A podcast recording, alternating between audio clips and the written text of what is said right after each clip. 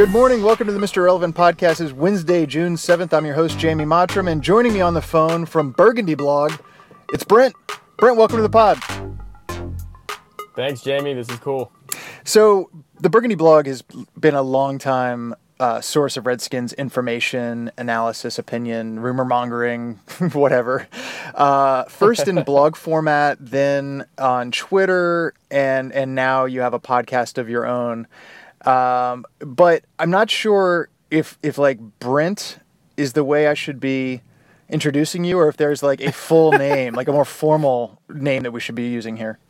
No, Brent is fine. Brent is fine. Of course, I have another name. It's not like Madonna or something, but um, yeah, I, I try to just my Burgundy blog persona is just Brent because he doesn't really mix with my um, with my day job kind of Brent. So that's that's cool, Jamie. That's well, fine. for for users, uh, they should just know they can follow you on at Burgundy Blog. They probably already know that if they're listening to this.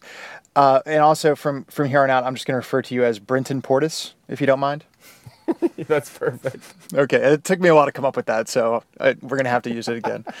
um, I, I want to talk to you about Kirk Cousins because that's the thing that we need to talk about when we talk about the Redskins. But also, there was a mm-hmm. bit of like non-news this morning. I call it non-news because I'm really not sure it's all that meaningful. But Adam Schefter reported that I I don't really know what he reported that like that the ice is thawing between the Redskins and the in Kirk Cousins camp, and they it looks like they are going to try to to re-sign him at some point, maybe next off season. Like I, I wasn't sure what the what the actual nugget of information was here.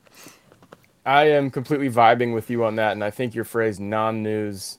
I, I mean, to me, that, that that's exactly what I thought too. Um, Schefter's very short report was basically that the tone or tenor of conversation between Cousins and the Redskins has has I guess improved. I think he said that it's become more encouraging and that he attributed that primarily to increased involvement from Dan Snyder and apparently uh, you know an, an, uptick in the uh, communication between Bruce Allen and Kirk's agent Mike McCartney. So I'm with you though. I, I did I, you know on first pass I didn't really pull anything out of that that I hadn't already gleaned from you know just my usual obsessive um, search through you know daily beat reports, etc. I think it's been clear in his public remarks lately that, um, or at least he's trying to give the impression that he's you know that there's no animosity, that there's not a lot of conflict or tension. And I'm with you. I mean, I, I read that and I was kind of like, yeah, we sort of knew this, and I also just didn't. It didn't really suggest to me that anything very recently had changed. What I don't understand is why there's ice to begin with. Like, what needs? Why? Why does this need to be thawed? Like, I understand that the mm-hmm. Redskins might not have believed in him after year one of Cousins being a starter. You know, like mm-hmm. didn't give him the the a really you know strong offer last offseason. I understand that, but then he went out and did it again. And unless you have some plan B, which they don't seem to because they franchised him again, like why mm-hmm. haven't they been? uh, you know, kind of buttering him up all off season long and working towards the long term deal to get this right. done now rather than waiting another year, paying him, you know, big money in 2017. And then probably, I mean, it's more likely than not, it seems, that they're costing themselves money by waiting another offseason to potentially get this done. Totally agree. Can't dispute any of that. Seems seems very clear and logical to me, and I don't know the answer. I don't know why the team has apparently a different tack here's here's what I think you know up to the to the moment, Jamie, about like what's what's causing the holdup at this point. I think initially they were hesitant because they felt like he hadn't proved himself to be a stable franchise kind of dude, and uh, even in real time, I thought that that was uh, a, a, very wimpy take, and, mm-hmm. and I, I, think that they were slow. Um, but I, I, also don't think it was like outright crazy. I mm-hmm. mean, I, I kind of get that. So then they said, prove it. Well, he kind of did. I mean, they didn't set the world on fire, but he was good again. Or really, what he was is exactly what we should have expected him to be. He was like the same and maybe a little bit better in in the same system. So, and, and that you know, as an aside, is kind of why I I took issue with them uh, being so hesitant in the first place. Mm-hmm. Because mm-hmm. what Cousins did last year to me was exactly what we should have expected. It was the most likely outcome: a bunch of yards, not a ton of touchdowns, eight wins. You know, I mean, like he did. It's like what, what, what exactly were they were they worried he would do? But anyway, I I feel like I feel like now I'm, I'm going on, but I, I think it's less right now that the Redskins are holding this up or that Kirk himself is holding this up. I don't think either side in particular is like, oh, I wouldn't, I wouldn't do that for you know for the world. I think at this point it's the money and the fact that he's on franchise tag number two and staring in the face next year, franchise tag number three or free agency. Those are so those are such ridiculously lucrative opportunities for him that even a e- even a very realistic long term deal becomes a loser's choice for him. Mm-hmm. Yeah, and you were on that. I mean, to your credit, last off season, it I, I, think it's been reported that Scot McCloughan was on that last off season. Is that right? Like that, that's kind of been the report that he was trying to push the franchise to resign as recently as or, or as early as last year. I think so. Supposedly he was, you know, if if not standing on the table for it, he he apparently was was you know the most enthusiastic or or, or confident back then. Because I mean, what you said about his 2016 season being the most likely outcome. I mean, that's right. He was basically the same quarterback he was in 2015. I don't see why he would why it would be any different in 2017. And right. you know, I mean, if anything, like, would be, would be more likely is that the progression here is that he improves. You know, he's like, I got another season yeah, under his belt. The offensive line is all returning.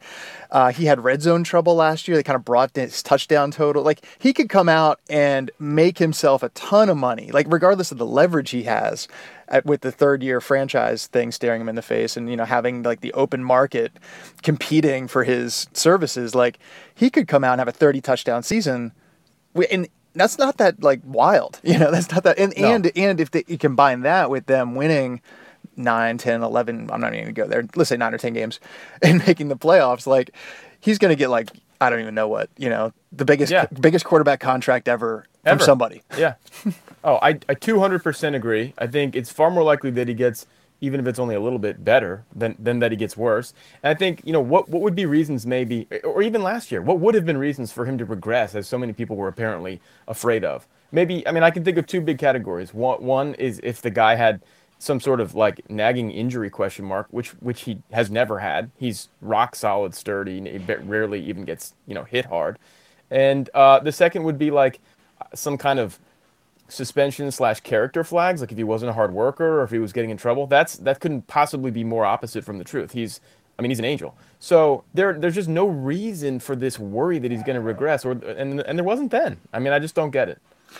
So, uh, just you know, if you're if you're joining us midstream, dear listener, I'm joined by Brenton Portis from Burgundy Blog, and we talked about Kirk Cousins for a little bit. But what about the rest of the offense? I mean, the offensive line is pretty much the same, but there's been a and and and uh, tight ends pretty much the same, but they've had a little bit of a makeover with wide receiver. Uh, well, a big makeover. I mean, they lost their top two yeah. receivers in Jackson and Garcon, brought in Terrell Pryor. Let's start with that unit.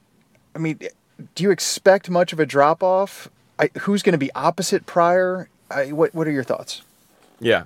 Um, so I, I think there's a lot of excitement, and and that's appropriate. There should be because the ceilings on the guys that they have slated to replace Garcon and Djax are high. I mean, Terrell Pryor and and Doctson have uh, a lot of potential, both of them, and and Pryor at least one season's worth of production too.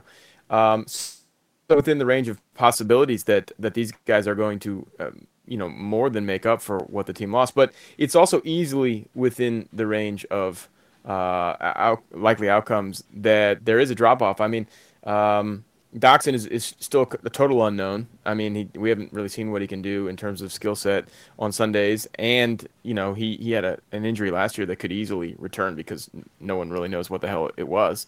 And then um, you know, Pryor it seems to be showing well, and I, I expect big things from him, and, and I think he's going to score more touchdowns than than um, than Garcon and Jackson did combined last year.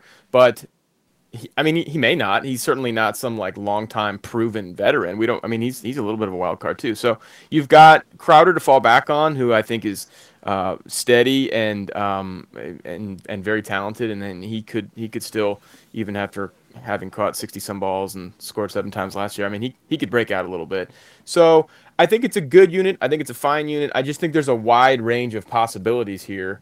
Um, so, you know, I, I don't well, know. I guess we'll, well, see. A couple reactions. One is I am totally drinking the Crowder Kool Aid. Been doing it for a couple years. I Yeah. think there's like a decent chance he's going to break Art Monk's club receptions record. Now I'm coming to go that far. Wow, like I think nice. he's gonna. I I, think like he's gonna have like a long, like high. High, counting stats total uh, with Nice. the Redskins. Uh, high on Terrell Pryor, like Trent Williams level of high. I agree. There's like Wow, nice. not Trent Williams in terms of quality of play. I mean, just in terms of like you know cannabis.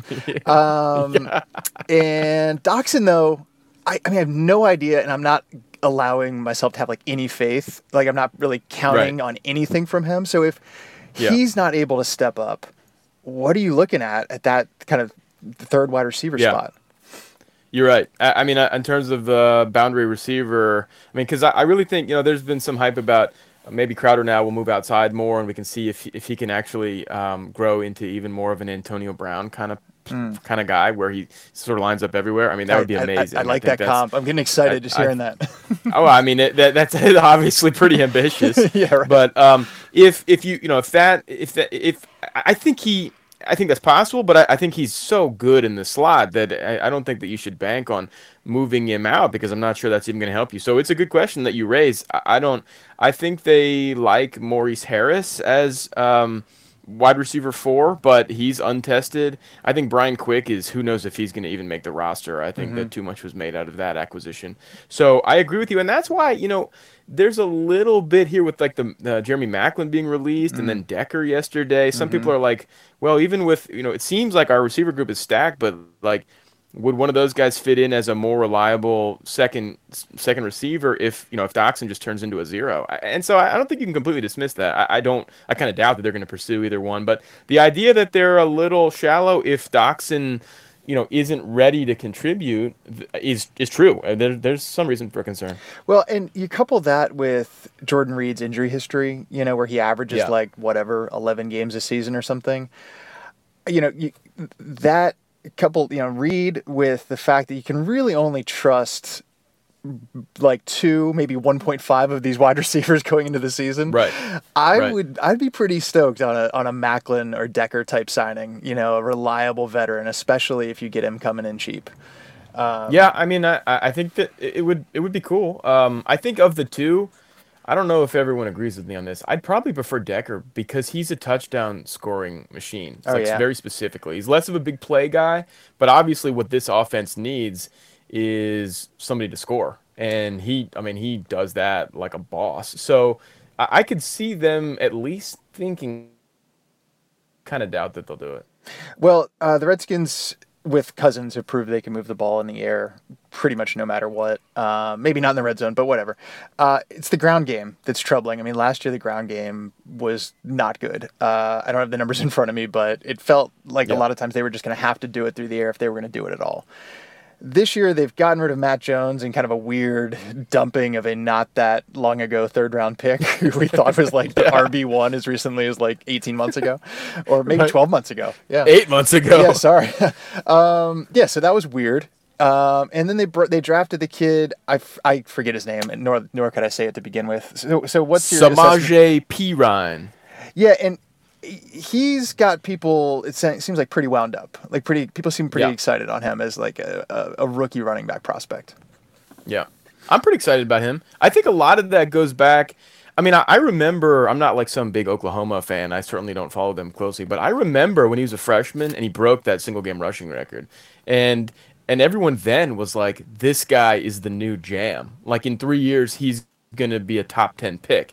And it didn't really go that way, even though he was very productive because Joe Mixon like is so good too. I mean, and Mixon of course had his own off-field things, but um, so so that became um, a a committee backfield with two really good backs. But I like Perine a lot, especially as a fourth rounder because I um, mean his um, his intangibles by all accounts are off the charts, and he is just a big, incredibly strong dude with an NFL re- uh, ready body. So I think uh, you know excellent work ethic plus like awesome body means potentially heavy contributor even as a rookie, especially at that position. So I, I mean I, I think there's reason a good reason for the um, for that optimism, and I think that the you know just like you said we lost Matt Jones, but what what was he? I mean by the end of the season he was a non-contributor anyway, so they really didn't lose anything. They returned Rob Kelley, who I don't see why he would get worse. Um, I mean I don't think he's he's a world beater, but um, very good at avoiding negative runs, getting back to the, the line of scrimmage at least, which coaches love. You add Perine, uh, who I think has a lot of upside. You got Chris Thompson. I mean, it's it's that the backfield's looking better. Well, I mean, here's my you know my concern though is I feel like this combo is basically like Matt Jones and Alfred Morris. You know, like you've got like like redundant. You, well, redundant, but also like everything you're saying about these two, and I can't even. I don't even. I already forgot the rookie's name. I can't. I can't how to say it. you got the rookie and and Rob Kelley. That's basically like how I felt. I think how we felt about like Matt Jones and Alfred Morris right. like a year or two ago. Yeah, I think you're right. Mm-hmm. You know, yeah, it's a similar kind of tandem, but you know, but it's it's another shot. At, you know that that one. I, I think there was you know reason to believe that that would work and it just didn't. So now you kind of are you running it back? Maybe but but there's again reason to believe that it could work. All right i was going to ask you about the defense but i'm running out of time. I've got to go to my my son's kindergarten end of the year party uh, so priorities that over over podcasting um, absolutely but for all of our friends out there uh, follow Brenton Portis at Burgundy Blog. Listen to his podcast. I did certainly throughout all of last season. Really enjoyed the uh, post game pods uh, with you and your buddy. Um, anything else? Anything else for now? No, this was a lot of fun. Thanks, Jamie. I want to have you come back on to talk about the defense because they were not great in recent times, but they've gotten like almost a total makeover. Uh, yeah. So we'll come back to that soon. Uh, otherwise, thanks, man, and thanks to everyone listening out there.